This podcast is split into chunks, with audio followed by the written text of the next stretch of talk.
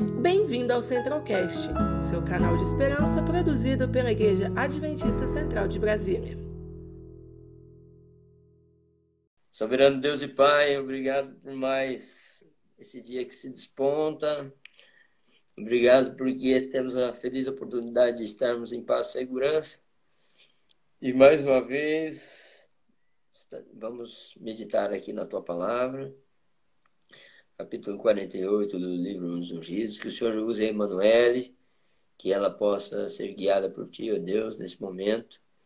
É o que nós te suplicamos, desde já agradecido, no precioso nome de Jesus. Amém, Senhor. Vamos lá.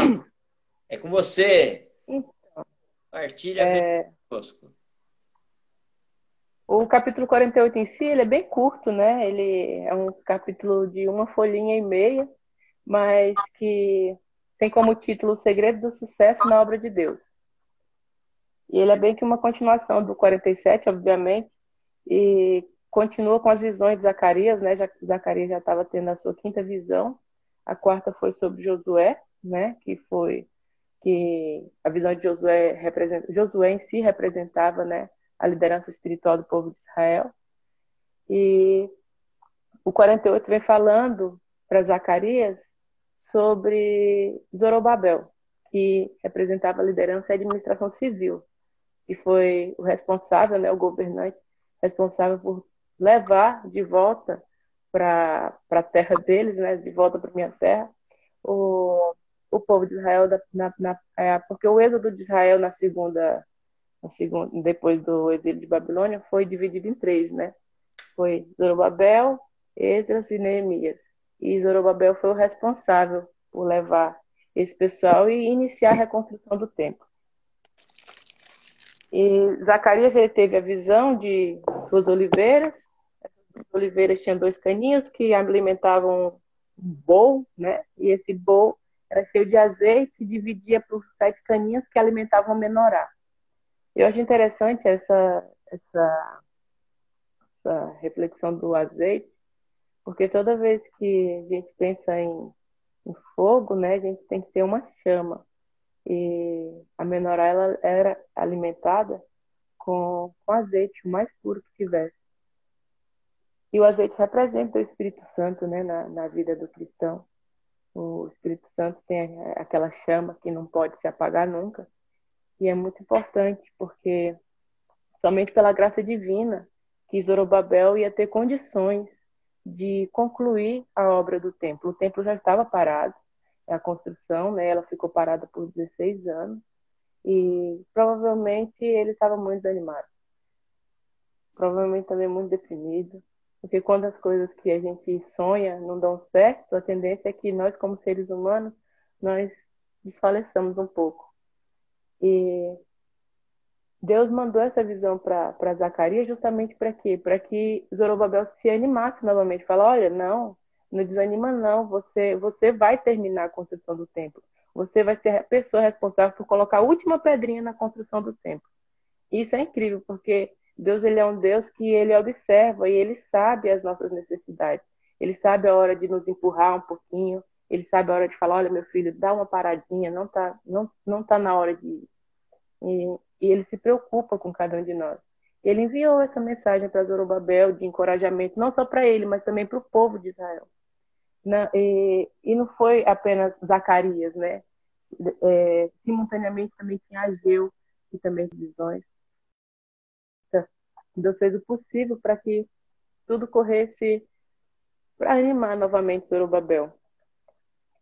E eu acho interessante aqui no, no início do capítulo que fala sobre Zacarias 4. Eu prefiro ler o versículo. Zacarias 4, versículo 6 diz assim: Prosseguiu ele e disse: Esta é a palavra do Senhor a Zorobabel, não por força nem por poder, mas pelo meu espírito, diz o Senhor dos Exércitos. E ele continuou falando assim: Quem és tu, ó grande monte, diante de Zorobabel? Você será uma campina porque ele colocará a pedra de remate em meio a reclamações. Haja graça e graça para ela. Então, quer dizer, que Deus falou para ele o quê? Não é por força humana, e muito menos por, por poder.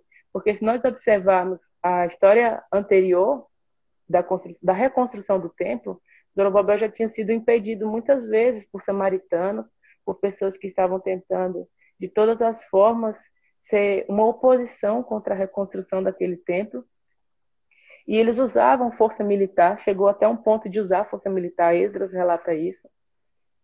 E Deus aí falou para ele: olha, não é força militar, não é força do seu próprio punho, não é o poder que você acha que você tem como governante de Israel, não é o seu status, mas é apenas, exclusivamente pela graça do meu Espírito que você vai conseguir reconstruir esse templo. E o hoje ainda continua, né? No versículo 7 ele ainda diz assim: Quem é você, ó grande monte? Você vai se tornar uma planície. E a mesma coisa Deus fala pra gente hoje. É, aguenta a provação. Tá vendo essa montanha que você tá vendo aí na sua frente? Isso daí não é nada. Eu tenho poder suficiente. Se você confiar em mim, eu tenho poder suficiente para remover essa montanha e transformá-la numa planície.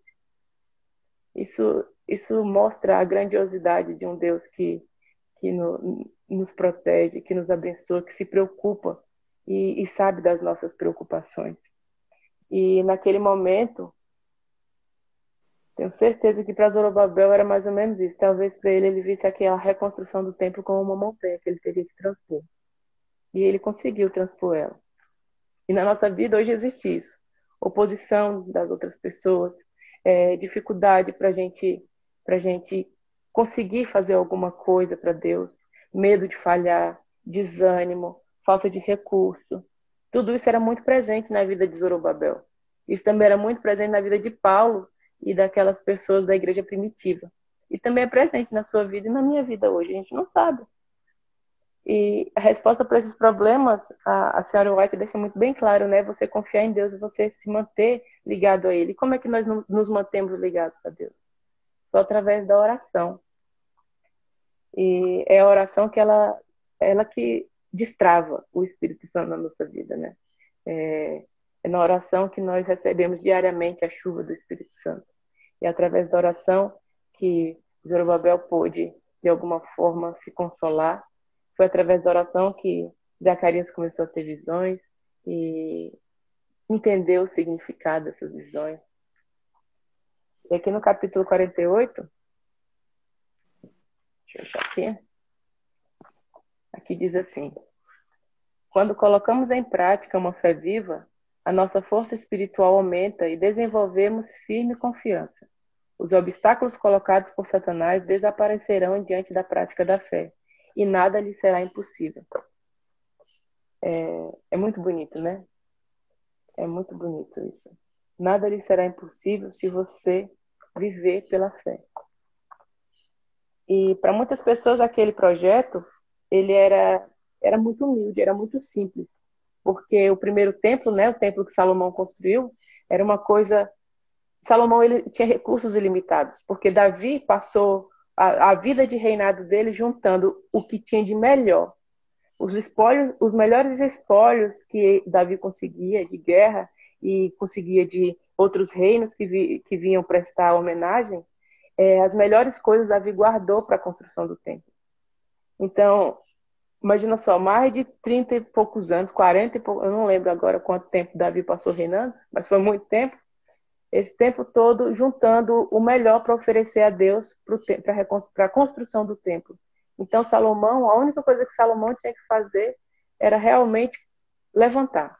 E quando Salomão levantou, ele tinha os melhores, os melhores artesãos, Salomão tinha os melhores materiais, Salomão tinha os melhores pedreiros. E Zorobabel não tinha nada disso. Ciro deu um orçamento e tinha uma oposição ferrenha das, das nações vizinhas que não queriam. O próprio povo, quando viu o tamanho do templo, ficou desanimado. E é bem triste quando o seu próprio povo te desanima. Mas se você tiver uma fé nada é impossível. Se você, se você manter a sua fé viva, nada é impossível. E aquele templo que poderia ser, ser para muitos muito, muito simples, que não, não, não, mostrava a glória de Deus, ou talvez até a glória do próprio povo, é, futuramente ele seria, né? Futuramente ele seria reconhecido. E o interessante também é que Deus ele não vê como um homem. Aquele povo era tudo tudo muito simples, tudo muito difícil, mas Deus ele não enxerga dessa forma, né? Os nossos olhos humanos não são capazes de compreender como Deus enxerga. Provavelmente só quando Jesus voltar que a gente vai perguntar, Pai, como é que o Senhor viu tanta bondade em mim quando nem mesmo eu via? Né? Pai, como é que o Senhor viu grandeza naquele templo quando aquele templo era menor, metade do templo original? E eu pesquisei ontem e a maior sequoia que tem aqui no Brasil, ela fica na floresta amazônica. Ela tem 88 metros. Para ela, para ela chegar a 88 metros, ela não, não, ela não surgiu com 88 metros. Não ela precisou ser uma pinha. Exatamente. É, ela precisou ser uma pinha. E aquela pinha precisou cair no chão, precisou germinar, precisou criar raiz, precisou aguentar muito, muito vento forte, precisou aguentar muitas intempéries. E Deus ele é assim. Deus ele começa nas coisas pequenas, nas coisas mais simples. E a nação de Israel ela também não começou com 12 tribos, milhares de pessoas. A nação de Israel começou com uma promessa. A nação de Israel ela começou com um bebezinho chamado Isaac.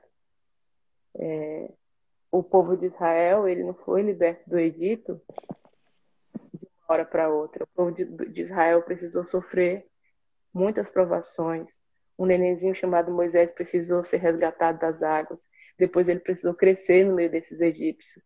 Aí depois ele precisou ir para o deserto para ele poder entender e compreender quem era o Deus de Israel. Para depois ele vir e servir aquele Deus e libertar o povo.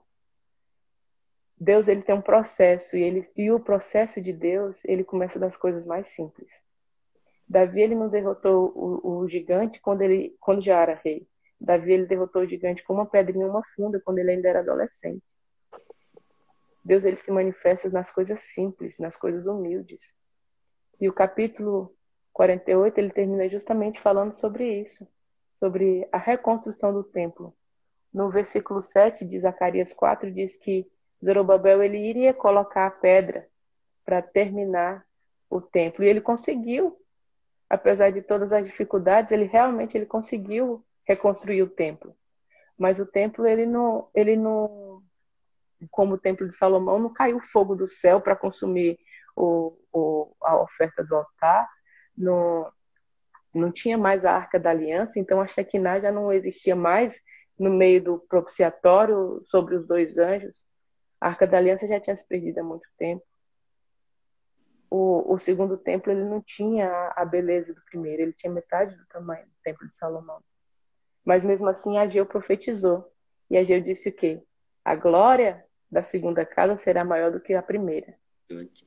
E, e Deus precisou fazer isso para que o povo entendesse que ele aceitava aquele templo da forma que era. Deus ele precisou mandar a visão para Ageu para que o povo entendesse que não eram coisas sobrenaturais que importavam, mas o que importava era porque o Messias iria andar pessoalmente naquele templo só na questão de Jesus ter andado naquele templo que, que Zorobabel reconstruiu, só na questão de. Na verdade, Zorobabel reconstruiu e depois Herodes tentou arrumar de novo, né, porque já estava bem, bem antigo. E o templo de que Zorobabel reconstruiu ele durou mais tempo que o templo, o templo de Salomão. O, de, o templo de Zorobabel durou 500 anos mais de 500 anos. Então, isso nos mostra que realmente a glória da segunda casa foi muito maior do que o da primeira. Jesus ele andou sobre aquele naquele templo, Jesus curou naquelas imediações do templo, ele pregou, ele quantas pessoas Jesus não tocou o coração naquele, nos momentos que ele andava por lá. Isso isso isso comprova, né, que a a, é, a profecia de Ageu se cumpriu. Eu achei bonito, Emanuel, essa parte aí, quando falou que Jesus, o desejado de todas as nações, santificou o segundo templo com a sua presença. Exatamente. A presença dele é que dá o significado ao templo, né? Templos suntuosos, cheios de ouro que seja por dentro. Sem a presença de Jesus é a mesma coisa que um casebre qualquer. Né? É, por verdade. Esse segundo templo e glorioso pela presença dele. Pela presença dele. E foi nesse templo que o véu se rasgou em duas partes, quando Jesus estava no Calvário. Então, o templo, o segundo templo, pequenininho, sem a arca da aliança, sem a Shekinah, sem a nuvem da presença de Deus, foi honrado grandiosamente pelo próprio Deus em carne e osso que andou por lá, né? E queria encerrar. Para mim, a mensagem principal do, do, do, capítulo é justamente essa. Deus ele inicia as coisas é, da forma mais humilde possível, para que futuramente ela seja grandiosa. É melhor você ter uma empreitada muito difícil, você ter uma empreitada dura, um início simples, modesto, mas na certeza de que futuramente você vai ter uma vida eterna, do que você ter um final fracassado porque você iniciou cheio de pompa e circunstância. E a senhora White fala justamente sobre isso nesse capítulo, o caminho de Deus e o caminho do mundo. O caminho de Deus é um caminho árduo, ele é um caminho difícil, de escolhas difíceis. É um caminho estreito, né? Você não pode vacilar um pouquinho para cá, um pouquinho para lá. Mas enquanto o outro caminho é bem largo, cheio de comodismo, cheio de facilidade, mas o final é fracassado. Infelizmente é fracassado. Exatamente. É... Foi isso que eu pude entender do capítulo 48. Sensacional, Emanuel. Sensacional. Você trouxe é, é, aplicações riquíssimas, pérolas aí para aplicação do nosso, em nossos dias, em nossa vida, não é? é às vezes, eventualmente, estejamos é, querendo fazer algo é, grandioso para que Deus enxergue a nossa relevância nesse planeta, ou quem sabe é, estamos é, esperando algo suntuoso, ou a nomeação para um cargo de destaque na igreja, alguma coisa tipo, para que eu para eu fazer algo para Cristo, tal. Meu, nunca foi preciso, né? Suntuosidade, pompa ou poder ou riqueza do ser humano para que a obra de Cristo avançasse e para que sejamos honrados perante Ele, né? Exatamente. E o que fez, o que faz a diferença, né? Nicodemos, por exemplo, Nicodemos era um, era muito, era dinheiro não era o problema dele apesar de ser ainda membro do Sinédrio, apesar de ser é, uma pessoa relevante socialmente, isso, isso não resolvia o problema do vazio do seu coração. Né? Exatamente. Ele e, precisou renascer, né? É, exatamente. Você já foi na veia. Você entendeu que a, o que dá brilho, o que dá sentido, o que dá é, é, direção, que dá significado de vida, que dá preenchimento de alma, não é? é e espírito, melhor dizendo, é a presença dele, desejado de todas as nações. Sim, Jesus Cristo. E é aquilo que é. Aliás, eu não sei você, mas eu curto demais aquilo que é simples. Eu curto, de... tanto que a gente vai em algumas viagens por aí, né? eu já andei por aí afora, como é gostoso, né? Lugares simples, humildes, onde você encontra ali pessoas humildes, pessoas tementes a Deus. Isso é maravilhoso. Eu tenho, eu tenho um saudosismo grande de um homem de Deus, um homem simples. Um cara que me inspirou muito nesta jornada minha, né, que já fazem alguns anos que, mais de 20 anos que sou batizado, né? E aí eu tinha um cidadão lá em Bauru, interior do estado de São Paulo, chamado João Bertassi. Esse senhor, ele mal sabia ler direito e tal, e escrever, mas tinha um amor ao evangelho, um amor a Cristo que me invejava. Quando ele, no sábado da tarde, sabe o que, que ele fazia? Ele pegava e escrevia no papelzinho, escrevia com a mão dele os versinhos os versinhos dos estudos bíblicos que ele, ele tinha e pegava esses versinhos, versinho como. Porque é o seguinte, como ele era um, ele foi católico, né? Anteriormente ele falou não, esses aqui, esses versos especiais eles precisam ouvir. E depois ele ia na, na casa dos irmãos dele antigo e deixava debaixo da porta e colocava debaixo da porta o versinho que, que e assim e assim ele ia evangelizando, ia com a bicicletinha levando a mensagem de salvação para as pessoas. E aí, aí ele pediu para mim um tempo digitar os versos para ele, para ficar a letra ficar melhor. E aí ele recortava o, a impressão que eu fazia dos versos. Aí eu fico pensando, né? Hoje a gente com tantos recursos, com tanta é, meios, né, de alavancarmos e disseminarmos as boas novas, às vezes aí bate a leseira, a preguiça, sei lá o que é. Misericórdia. Então, assim, é. obrigado por sua, é, suas colocações. Você bem trouxe algumas ilustrações sensacionais aí, né? Que nenhuma árvore que dá fruto, ela nasce árvore, né? Ela primeiro vem como uma semente. E que assim seja a palavra de Deus brotando na vida dos nossos ouvintes, dos nossos amigos que estão conosco. Você que está aí acompanhando as lives do Ministério Jovem da Central de Brasília, você está vendo o link aí na bio, esse link aí, ó, yasde.link barra hora 7, você tem acesso ao livro Os Ungívidos em PDF e tantos outros livros que já nós já estudamos e meditamos Fique ligado que logo, logo esse, esse livro vai terminar e já vamos iniciar um outro. Você tem acesso ao material e pode estar meditando na palavra junto conosco. Deus está cuidando, como o Alexandre bem colocou aí, do seu povo e ao longo dos tempos. Deus siga abençoando a todos. E, Manuel, feche conosco aí, querido, com a oração é, para que Deus abençoe Amém dia e dirige a nossa vida e orando por essa turma aí que está conosco aqui online. Vamos orar então.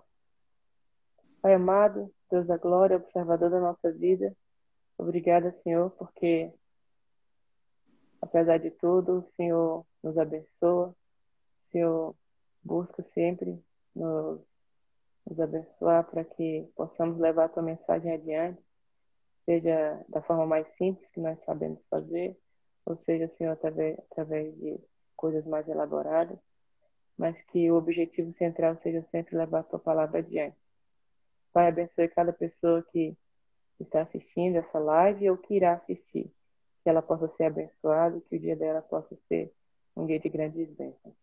Cuida de cada um de nós, cuida também, Senhor, das nossas necessidades, o Senhor sabe que cada um necessita. É o que nós pedimos e agradecemos pelo teu Filho Jesus. Amém. Amém. Conheça também nossos outros podcasts, Centralcast Sermões e Centralcast Missões. Que Deus te abençoe.